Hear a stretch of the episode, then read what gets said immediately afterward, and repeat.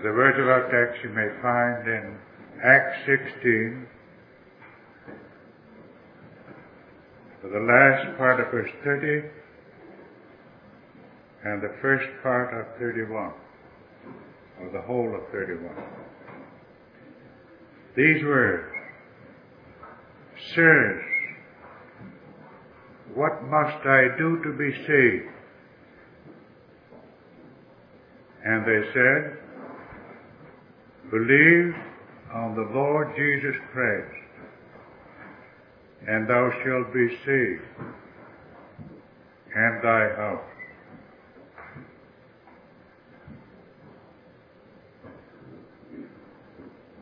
I will not take time, beloved, this afternoon to elaborate upon the context of these words of my text. Uh, they are very well known. As you know, Paul and Silas at this time uh, labored in Philippi and preached the gospel there. And while they so labored, a certain damsel uh, followed them and called after them, These men uh, show unto us uh, the way of salvation. And finally, Paul, uh, getting wearied of this damsel and her following the apostles, cast out that spirit of divination which he possessed. And the result was uh, that her masters, who became rich through the damsel, became enraged at the apostles because of their financial loss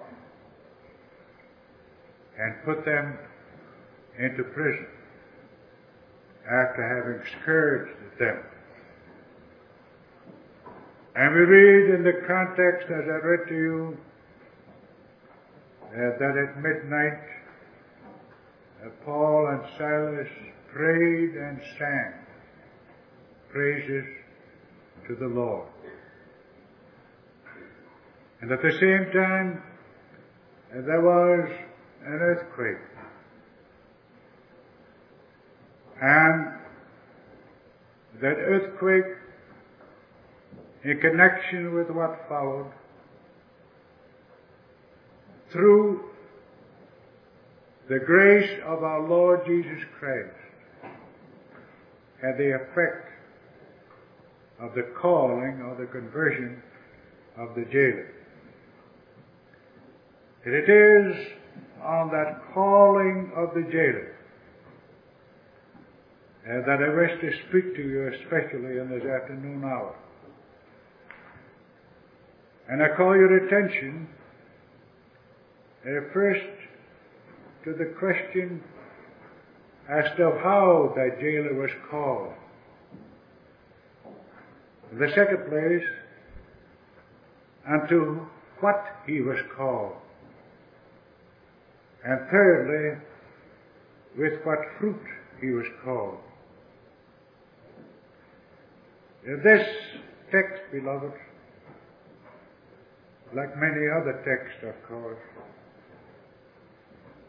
has been distorted and misinterpreted so as to become almost a simple human story instead of what it really is, the astounding wonder of the grace of God. Oh, it's so easy to read Scripture and to speak about Scripture as if it were a common a storybook or a common book of doctrine. Scripture, however, is nothing of the kind. Always the scriptures are the record of the revelation of the God of our salvation in Jesus Christ our Lord. And so also these words uh, must be understood in the light of the wonder of the grace of God. These words have been used indeed in my own experience in the ministry uh, to emphasize that we must believe. People have so often told me that, even in my first congregation, and I had only two, even in my first congregation, uh, people often came to me and said, Ya Domine, Ya Domine, you could talk about uh, a sovereign grace and talk about election and reprobation. Uh, but, and notice that but, whenever people come with that but, beloved, be careful. Yeah, Domine, we believe very well in sovereign grace.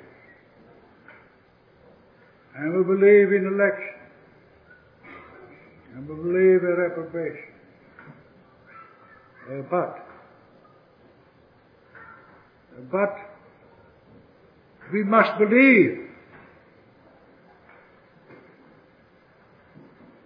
And although of course there is truth in that statement, you must believe. When those people, people of that kind, that want to contrast, that want to make a contrast or a distinction or rather a contradiction between we must believe and election on the other hand, I usually express myself very strongly, beloved, and say, no, that isn't so. We must not believe, we must not believe, we must not believe, we must not believe. And they were astounded usually, or they are astounded, because usually they think I'm all off when I talk that way. Yet the fact is, beloved, that they are off, not I. That's the fact. Listen. We must believe. Oh, that's true. Uh, but is that the gospel? Is that the gospel? We must believe. We must believe.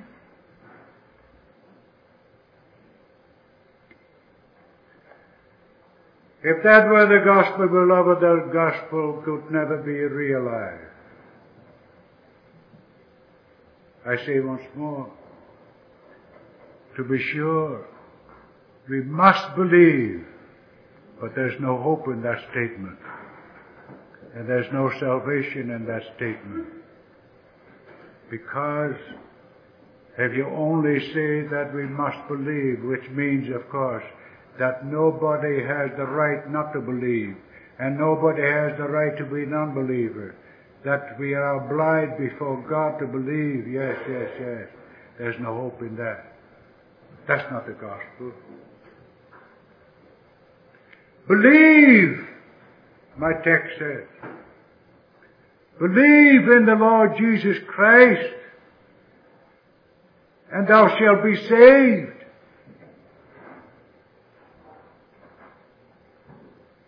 I said last Thursday, beloved, as you probably remember, some of you, it does not help one bit whether I say that to you, even though it is mentioned in the words of my text, it does not help one bit. It does have no effect when I say that to you. Believe, believe,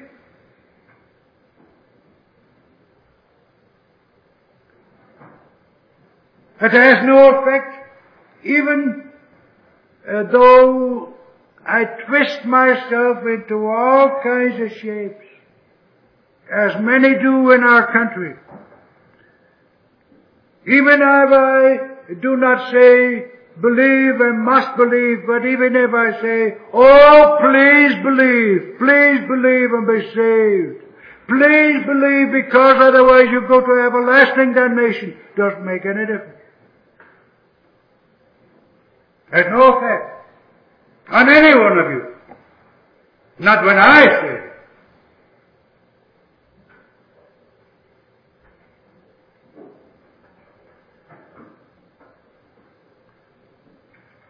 But when Christ says that, beloved, Christ, not I, but Christ, as he did here, as he did here, through and through the apostles, when Christ says that, And then indeed you do not answer, oh, I must believe, but then the fruit, the inevitable fruit, the sure fruit is that you say, I believe in the Lord Jesus Christ. That is my text throughout here. This is not a story, beloved, that anyone can tell or that anyone can read and probably copy and can repeat. This is evidently, very plainly, emphatically, the revelation of the wonder of God's grace whereby He, He saves the sinner from sin and death and causes him to enter into the everlasting glory and blessedness of His covenant. A wonder, a wonder it is, a wonder it is throughout.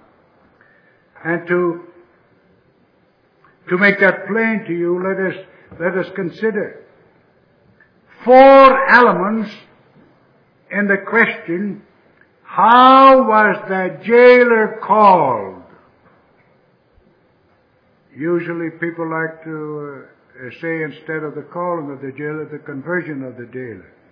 It's right, but uh, it's better to speak of the calling because it was the calling, beloved, that is emphasized in the words of my text.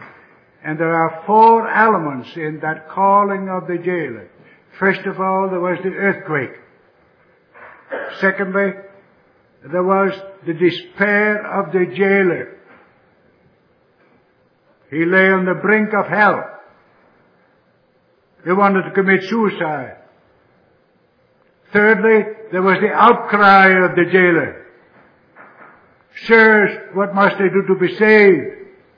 And fourthly, there was the answer, the preaching of Paul and Silas. Believe in the Lord Jesus Christ and thou shalt be saved. These four elements all belong to the calling of the jailer. And, mark you, all these four elements were not of men, but were of Christ. It was Christ that caused the earthquake. It was Christ that caused the jailer waking out of his sleep to lie on the brink of hell. And it was Christ that called him back through the words of the apostles, do thyself no harm. It was just Christ that caused the jailer to cry out, Sirs, what must I do to be saved? That's Christ. And it was Christ that caused him to be called by the gospel, believe in the Lord Jesus Christ and thou shalt be saved. It's all of Christ from beginning to end. Now, let us notice. First of all, there's the earthquake. What's an earthquake? What's an earthquake in Scripture? An earthquake, beloved, is in general, in the Word of God, a wonder. An earthquake is a wonder. And this earthquake surely was a wonder. Don't overlook that. This earthquake was a wonder. It was not a common earthquake. In the first place, it was not common because of the place and the time. This was an earthquake that caused exactly the foundations of the prison to shake. I think it was even very doubtful whether the earthquake was felt in the rest of the city. It was right uh, at the bottom of the prison. But even if that is not the case, the earthquake was also very striking and strange because the prison was not destroyed. The prison wasn't destroyed. What happened was that the prison doors were opened. Strange earthquake. The doors of the prison were opened. Not only that, but besides, what happened by the earthquake was that the bands of the prisoners were loosed. The shackles and the blocks on their feet were loosed and the prisoners were freed. That's all that happened by the earthquake. A wonder it was. And a wonder, beloved, a wonder, a wonder in general, a wonder in the scriptures is that work of God's grace whereby He raises and lifts the sin-cursed world out of sin and death and corruption into His everlasting glorious covenant and kingdom. That's the wonder. Any, remember this because that's important. That's important to remember, beloved. Any individual wonder in the Bible is always a part of that marvelous work of God's grace, whereby He lifts the world of sin out of sin and death and destruction and corruption into the everlasting and glorious kingdom and covenant of God. That is the wonder. Uh, you can take any individual wonder in Scripture, it's always there. Take, for instance, the, the wonders which Christ performed. He healed the sick. He made the blind to see. He made the deaf to hear. He made the lame to walk. He raised the dead. He cleansed the lepers. All wonders and all those wonders, every individual wonder is a manifestation of the wonder whereby God lifts the sin-cursed world into the glory of His everlasting covenant and kingdom. For that reason, we must know one more thing. For that same reason, a wonder is always a sign. A wonder as such is really not effective. Not as such. You must always understand that a wonder is meant to be a sign. You know, it doesn't help any uh, to uh, open the eye, eyes of, the blind. That doesn't help any. The man that had his eyes opened was going to die and become blind again. It doesn't any to open the ears of the deaf, not as such. That man would die and become stone deaf again. Doesn't happen to raise Lazarus from the dead and cause him to come back. Doesn't happen. Eh? That wasn't even a blessing. I wouldn't like, if I died once, I wouldn't like to be raised from the dead back into this world. Wouldn't like that. I wouldn't even like my children when they, if they should happen to die, to come back. Lazarus had to die again. Didn't help any. It wasn't permanent. But those wonders which Christ performed, beloved, were signs. That you must remember. When Christ opened the eyes of the blind, it was a sign that He opened His eyes spiritually. And when your eyes are open spiritually, your eyes are open forever. They never become blind again.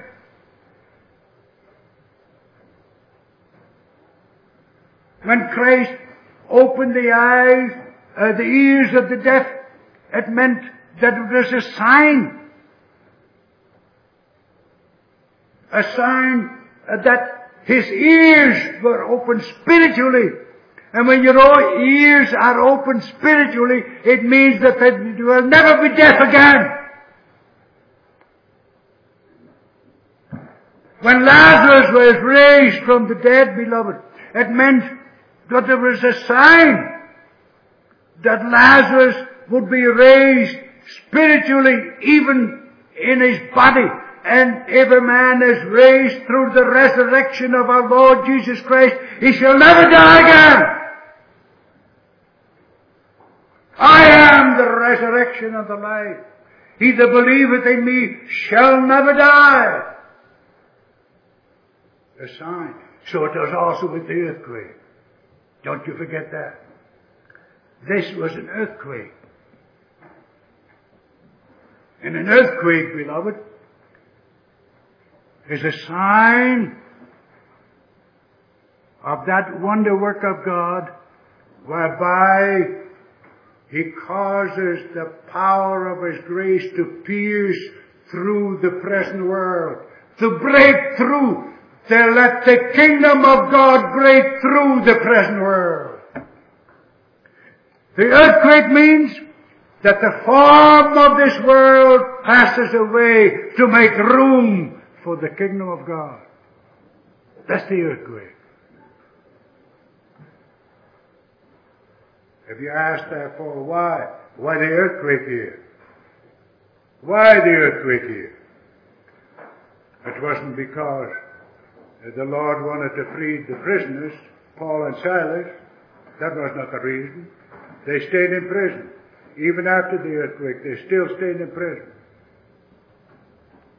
It wasn't, although that may have been one of the effects, it wasn't because uh, the uh, church in Philippi must be vindicated, or the apostles must be vindicated after they had been uh, jailed and scourged, uh, the cause of Christ was vindicated to a certain extent. That was not the main purpose, however. The main fact was, beloved, that there was one elect there in the jail of Philippi. One elect. One elect in his house. And for that one elect, that that one elect might be called and might be called in such a way that it would be forever a revelation of the power of grace to you and to me. That's why the earthquake was there.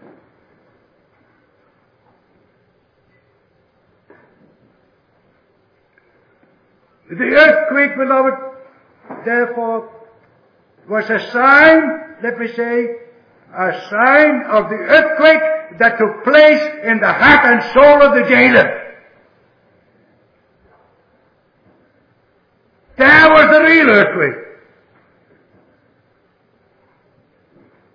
The real earthquake was not the quake in the ground, but the real earthquake was the quake in the heart and soul of the jailer. There was a tremendous earthquake in that soul.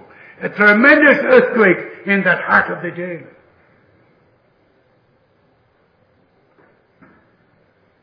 That's evident from all that you read here, beloved. Evident. The earthquake, the earthquake in the heart and soul of the jailer was caused by the Spirit and Word of Jesus Christ. Was caused by the fact that the, by the Spirit and Word of Jesus Christ, the jailer was regenerated and called unto salvation. Now look, the jailer was sound asleep. He was sound asleep before the earthquake.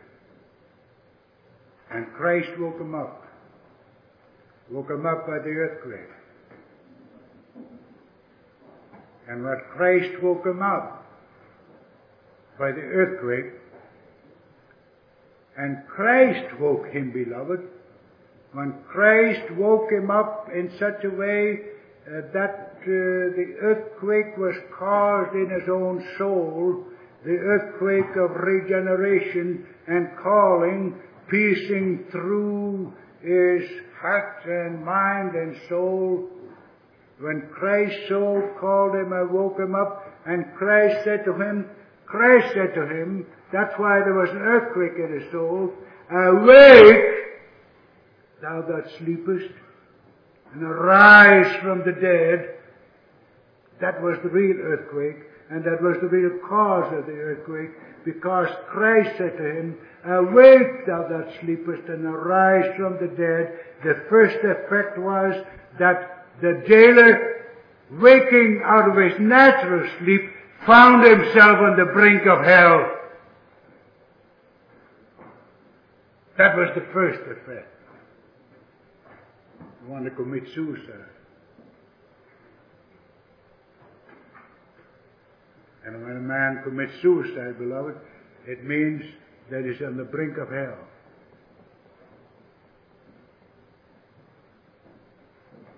That was true of the jailer. That's true of you and me. Whenever Christ calls, not what I call, when I call has nothing to do. My call has no effect. When I say, awake thou that sleepest and arise from the dead, it makes no difference to you. Whether you elect or reprobate, makes no difference. But when Christ calls, when Christ brings his spiritual earthquake into your heart, that's, that earthquake has the same effect that it has on the jailer.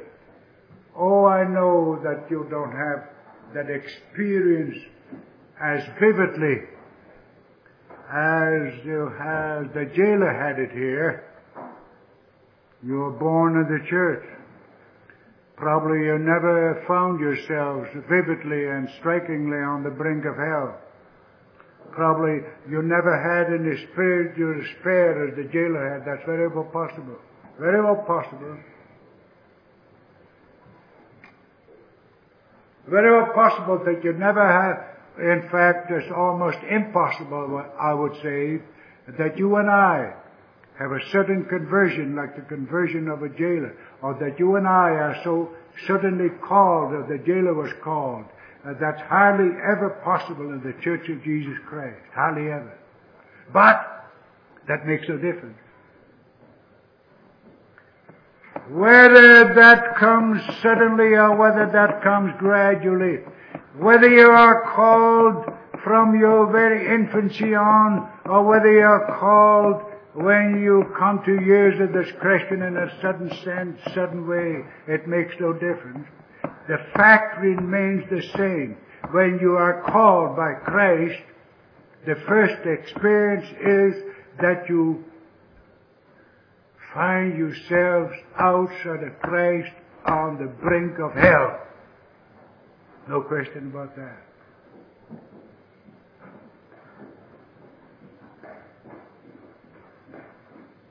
You must experience them. You do experience them. Outside of Jesus Christ, you have no hope. When, when Christ does not call you, when Christ does not call you through that spiritual earthquake, through His regenerating grace and Spirit and Word, then of course you cannot realize this. But as soon as Christ called you, one of the inevitable effects and one of the inevitable signs of being called by Christ is exactly this, that without Christ you find yourselves without hope.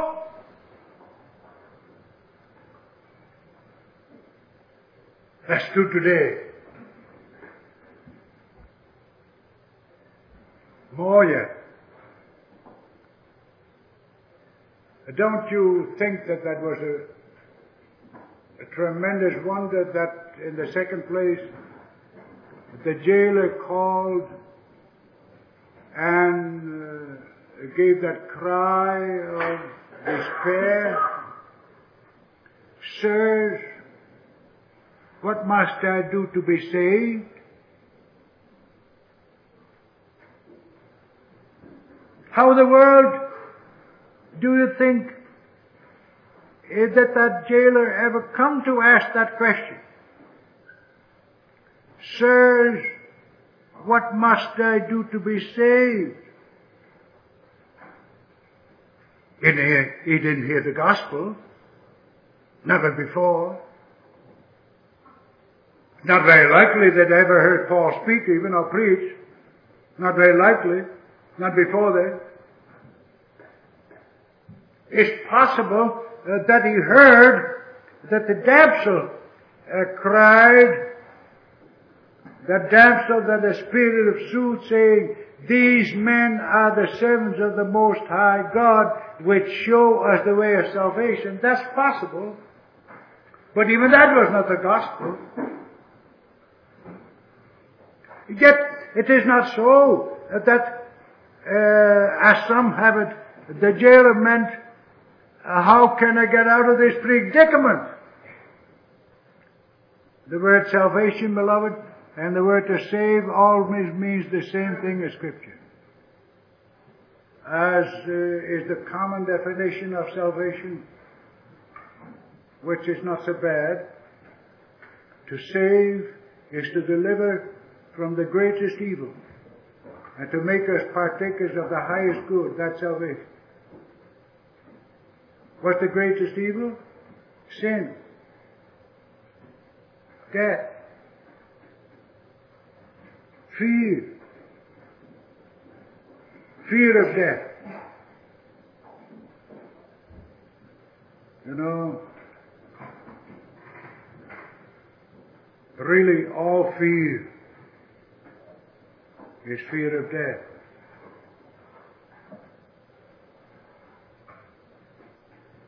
You analyze your fear. You have all kinds of fear and all kinds of anxiety and all kinds of anguish of soul.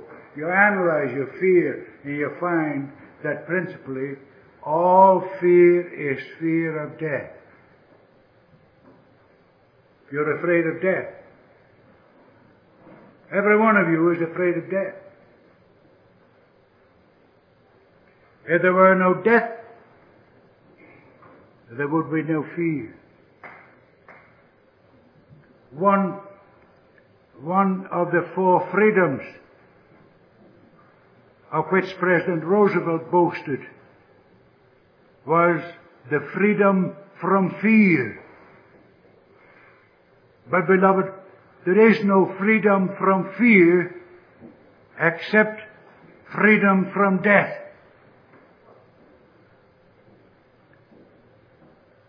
And death is the cause of fear, not because, simply because death is the last of all things.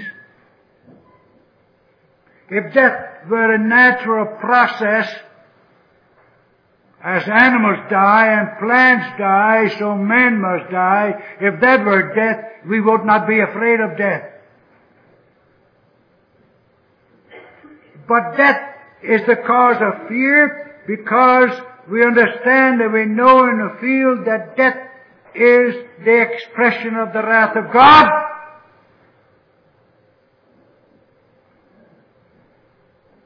That's why we're afraid of death. And salvation, to save, is to deliver us from the greatest evil, sin, guilt, death, the wrath of God, damnation, and to make us partakers of the highest good, the favor of God, and eternal life. That's what the jailer meant. I don't know whether the jailer ever got to say this. He certainly couldn't have said it of himself. Christ said that through him when Christ said, Awake, thou that sleepest, and arise from the dead. The result was that he cried out, Sirs, what must I do to be saved? And that same Christ preached to him, This you must do. Believe in the Lord Jesus Christ. That means, beloved, you must do nothing. Believe, believe, nothing. Do nothing but believe, believe, believe in the Lord Jesus Christ. And thou shalt be saved. What is that? What is that wonder of faith in the Lord Jesus Christ? What is that? First of all, you must remember that all faith is faith in God.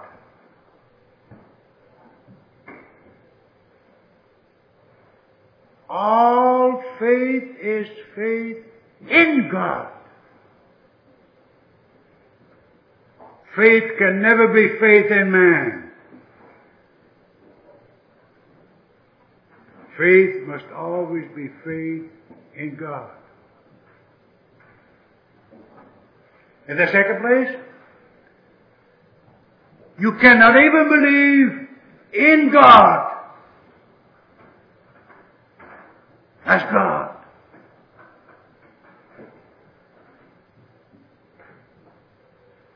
You can believe that God is, maybe. The devils also believe, and they tremble. You can never believe in God. God is a God of wrath.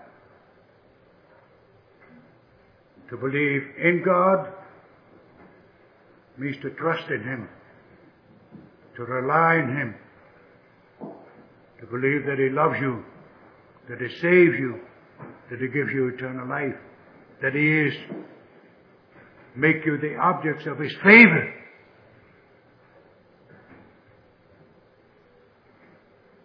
That's to believe in God. And for that reason, beloved, you cannot believe in God except through faith in Jesus Christ. Believe in the Lord Jesus Christ, and thou shalt be saved. Christ is God.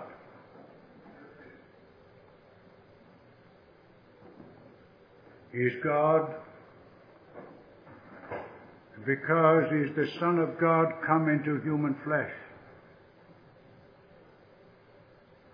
And He came into human flesh because He was ordained to be the God, a revelation of the God of our salvation. other God there is none in whom we can trust. The only God in whom we can trust is the God that has revealed himself in Jesus Christ our Lord. Otherwise there is no revelation of the God in whom we can trust. Christ, born in Bethlehem, suffered, sojourned, having spoken to us the word of life, died on the cross, rose from the dead, exalted in the highest heavens. That Christ is the object of our faith. Believe in the Lord Jesus Christ, and thou shalt be saved. And why? What is the relation, beloved? You no doubt have heard that this morning.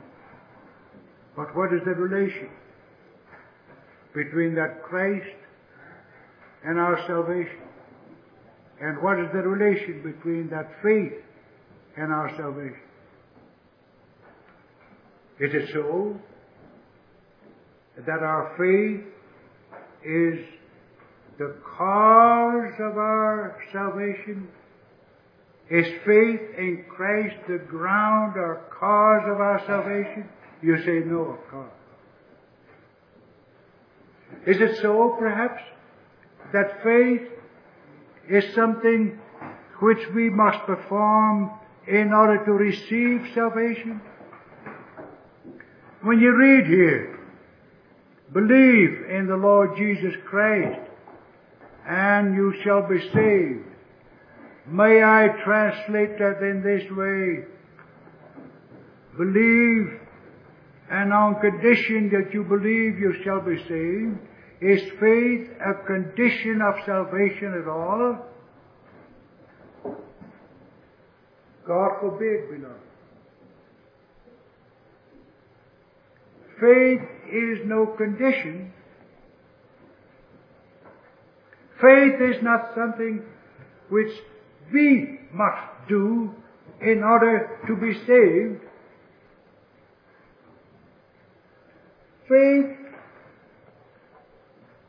is, in the first place, the means whereby we have a living contact with Jesus Christ, the God of our salvation. Living contact. As the Heidelberg Catechism has it, beloved, we are engrafted into Christ.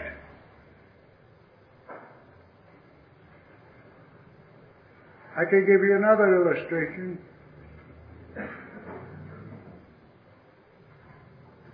Faith is what I would say is the connection of this light bulb with the electric plant.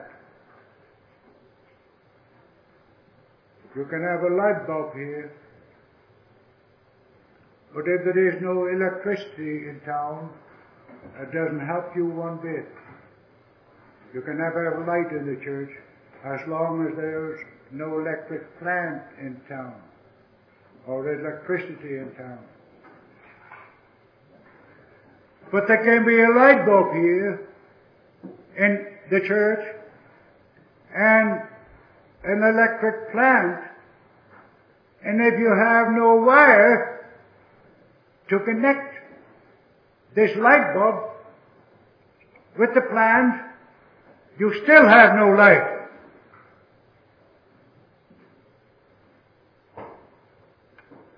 One more. You can have a light bulb here and a plant and a wire connected with it, but if you have no switch, you still have no light. That's faith. Very crude illustration, I know, but that is a true illustration of what faith is, beloved. There's Christ. Jesus Christ. Jesus Christ, the God of our salvation. Born in Bethlehem, died on the cross, arose from the dead, ascended to heaven, full of grace and truth, Christ.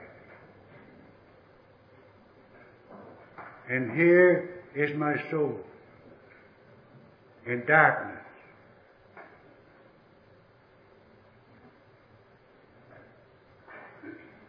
If I am not connected with that Christ, my soul is in darkness.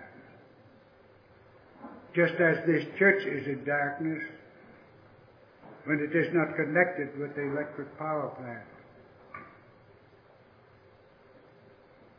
Faith is a condition. Must I preach to you? You must believe. You can be saved on condition of your faith. And then it's hopeless. Because you can never string the wire from your heart to Christ. You can never string the wire of faith from your heart to the Christ that is full of grace and truth. In Christ is all our salvation. It is all in Him. In Christ is our righteousness. In Christ is the forgiveness of sins. In Christ is wisdom, truth. In Christ is eternal life. It's all in Christ. In my soul is death. Nothing but death. I must be connected with Him, but if I must string the wire of my heart and my soul to connect myself with Christ, it's hopeless. Oh no, beloved. Christ strings the wire. Faith is that gift of God through Christ whereby He connects my soul and my heart with the living Christ. My righteousness, my light, my life, my wisdom, my all, my salvation. That's faith. And perhaps you say, yes, but, but, although Christ must indeed string the wire and connect my soul with His salvation, I must nevertheless turn on the switch. Is that it? Even then, beloved, I would never do it. Not so that Christ connects my soul with Him and that now I have the power to turn the switch. Oh no.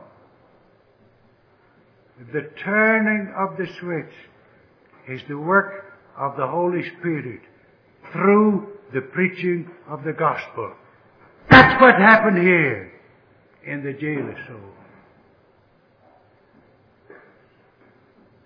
The earthquake in his soul, leading him to despair, causing him to cry out, Sirs, what must I do to be saved?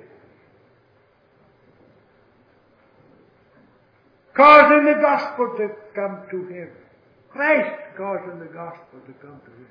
Believe, believe in me, and thou shalt be saved, thou and thy house. That moment, when Christ turned, when Christ spoke that word of salvation to him, that moment he was saved, and Christ through his Spirit turned on the switch. So it is with us, beloved. Faith, oh, you can analyze faith. It's not necessary to do that this afternoon.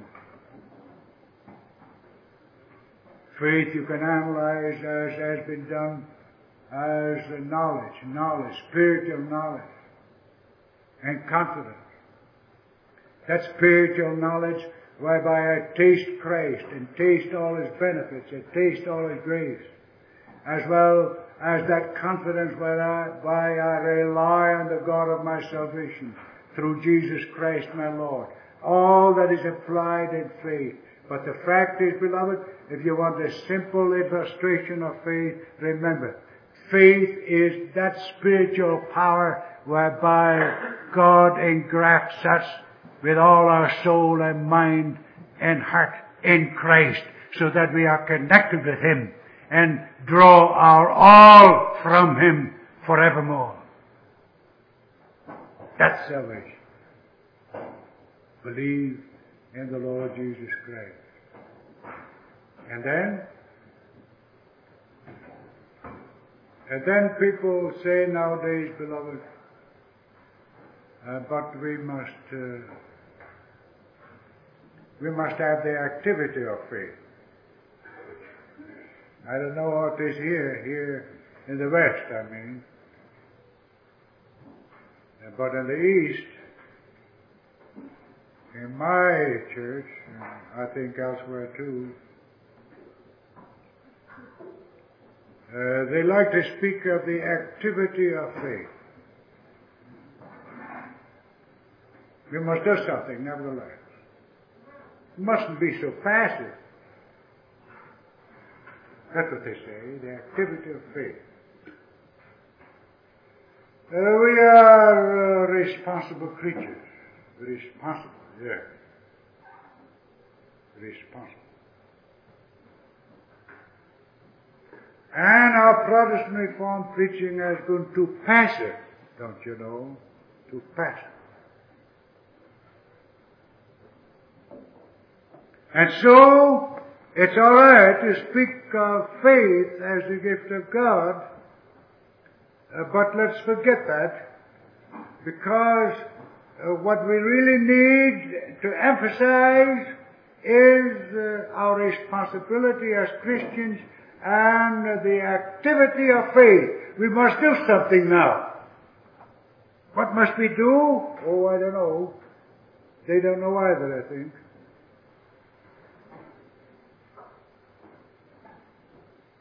You know, it's very strange, but it's my experience, and not so strange either, but it's my experience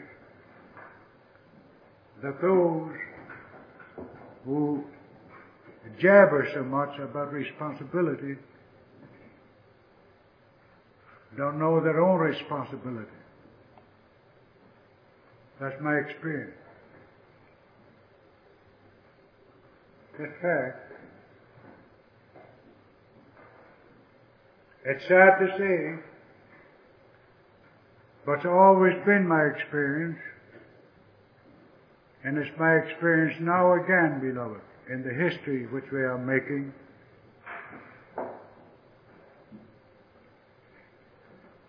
Uh, that people they depart from the truth, also depart from Christian ethics. The two are inseparable.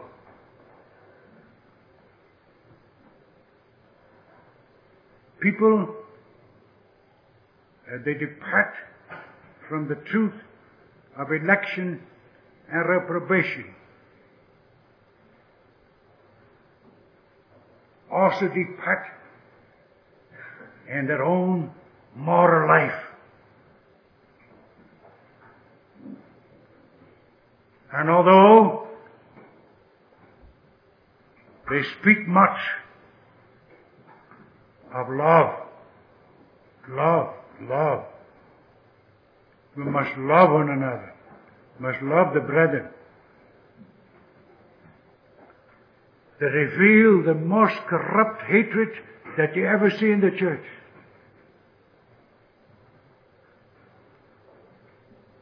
That's my experience. That's my experience.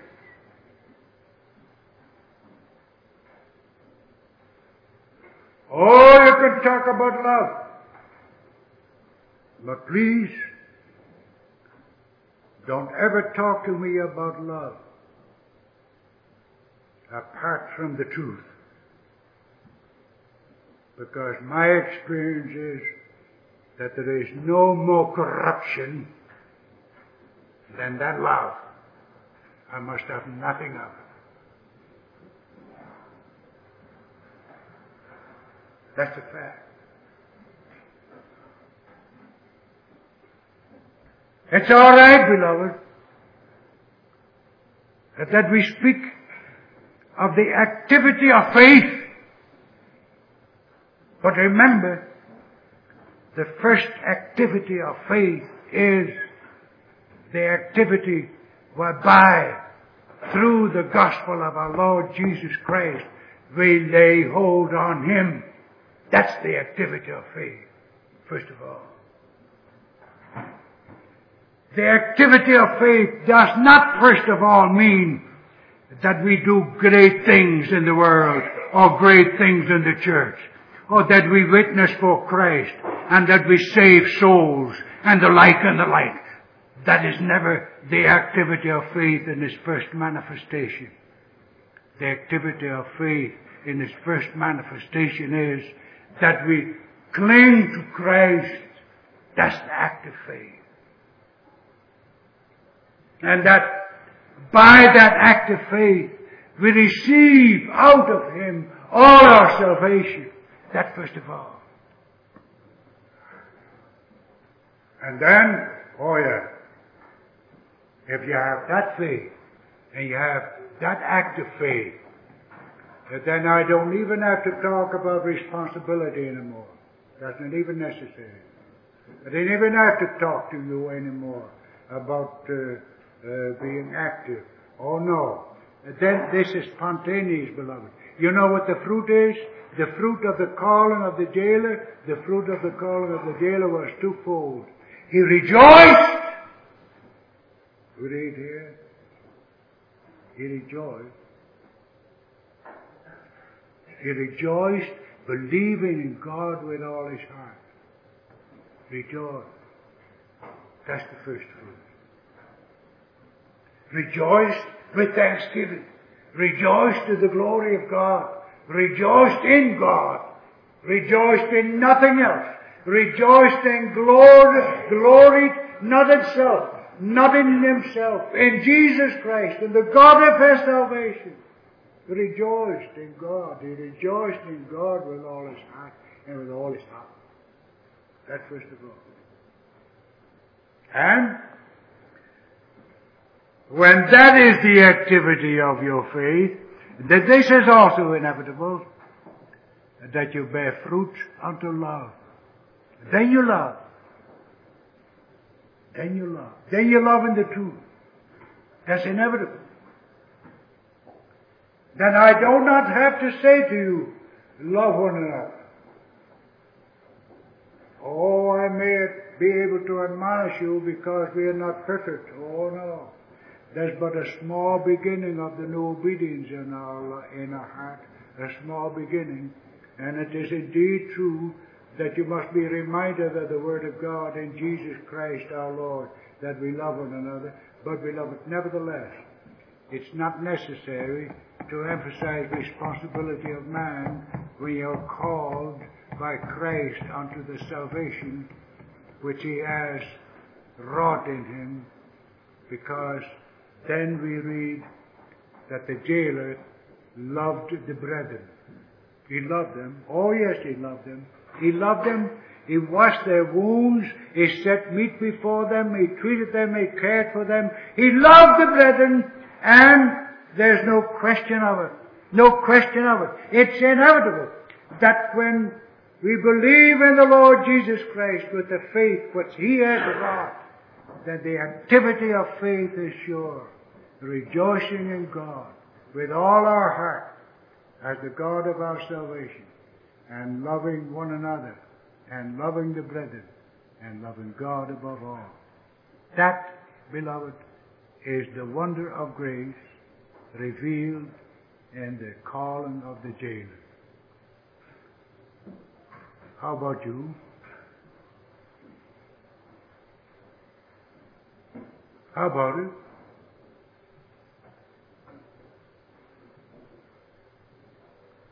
I do not say that you have the experience as the jailer has in such a flashing, sudden experience of conversion, but nevertheless, beloved, if Christ called you, three things are sure. You find yourself lost. You find your salvation in Him only and by His grace only. And you bear the fruit in love, inevitable, and walk in sanctification of life. Amen. Lord God of our salvation, we thank Thee for Thy mercies. Forgive our sins. Sanctify Thy word unto us. Bless us for Thy name's sake.